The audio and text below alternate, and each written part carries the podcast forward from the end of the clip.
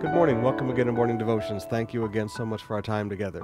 Well, this week we're going to be in the city of Nazareth. We're going to be at Nazareth Village. We're going to be eating a period meal. We're going to be learning a lot of things about this small group of people that Jesus grew up with in the city of Nazareth, his hometown. Mark chapter 6, verse 1.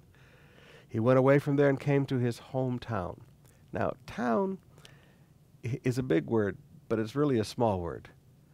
Bible scholars tell us that between 70 and 120 people lived there during Jesus' time. And on the Sabbath he began to teach in the synagogue, and many who heard him were astonished. Where did this man get these things, and the wisdom given to him?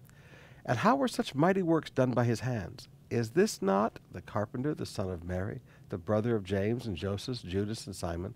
And are not his sisters, plural, with us? And they took offense at him.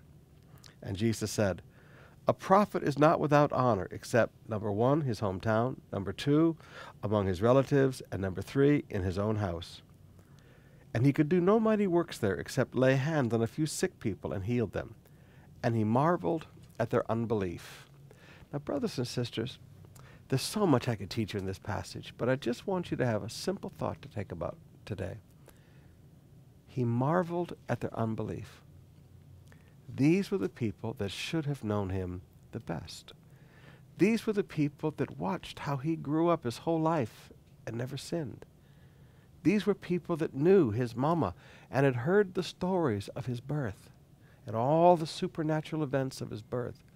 Of all people, these people should have believed, but they couldn't see past the natural to see the supernatural. All they could see were that's his mother, these are his brothers. These are his sisters. We know him. How did he get all of this? And they took offense at him. And literally, the word offense means you see something that, in your personal opinion, you disagree with. It has nothing to do with right and wrong. Offense has nothing to do with right or wrong. When people say they're offended, they're telling you you didn't do anything wrong. It has nothing to do with right and wrong. It's their opinion. And then Jesus looked at them and of all people, he marveled at their unbelief. Sometimes I've noticed that the hardest people to get healed are Christians. Have you ever noticed that? The hardest people to see miracles among are Christians. You, you see, it's easier to see miracles of healing in, among unsaved people. And I sometimes wonder today if, like the people of Nazareth, we've grown so accustomed to him that we no longer believe in him. And he marvels at our unbelief.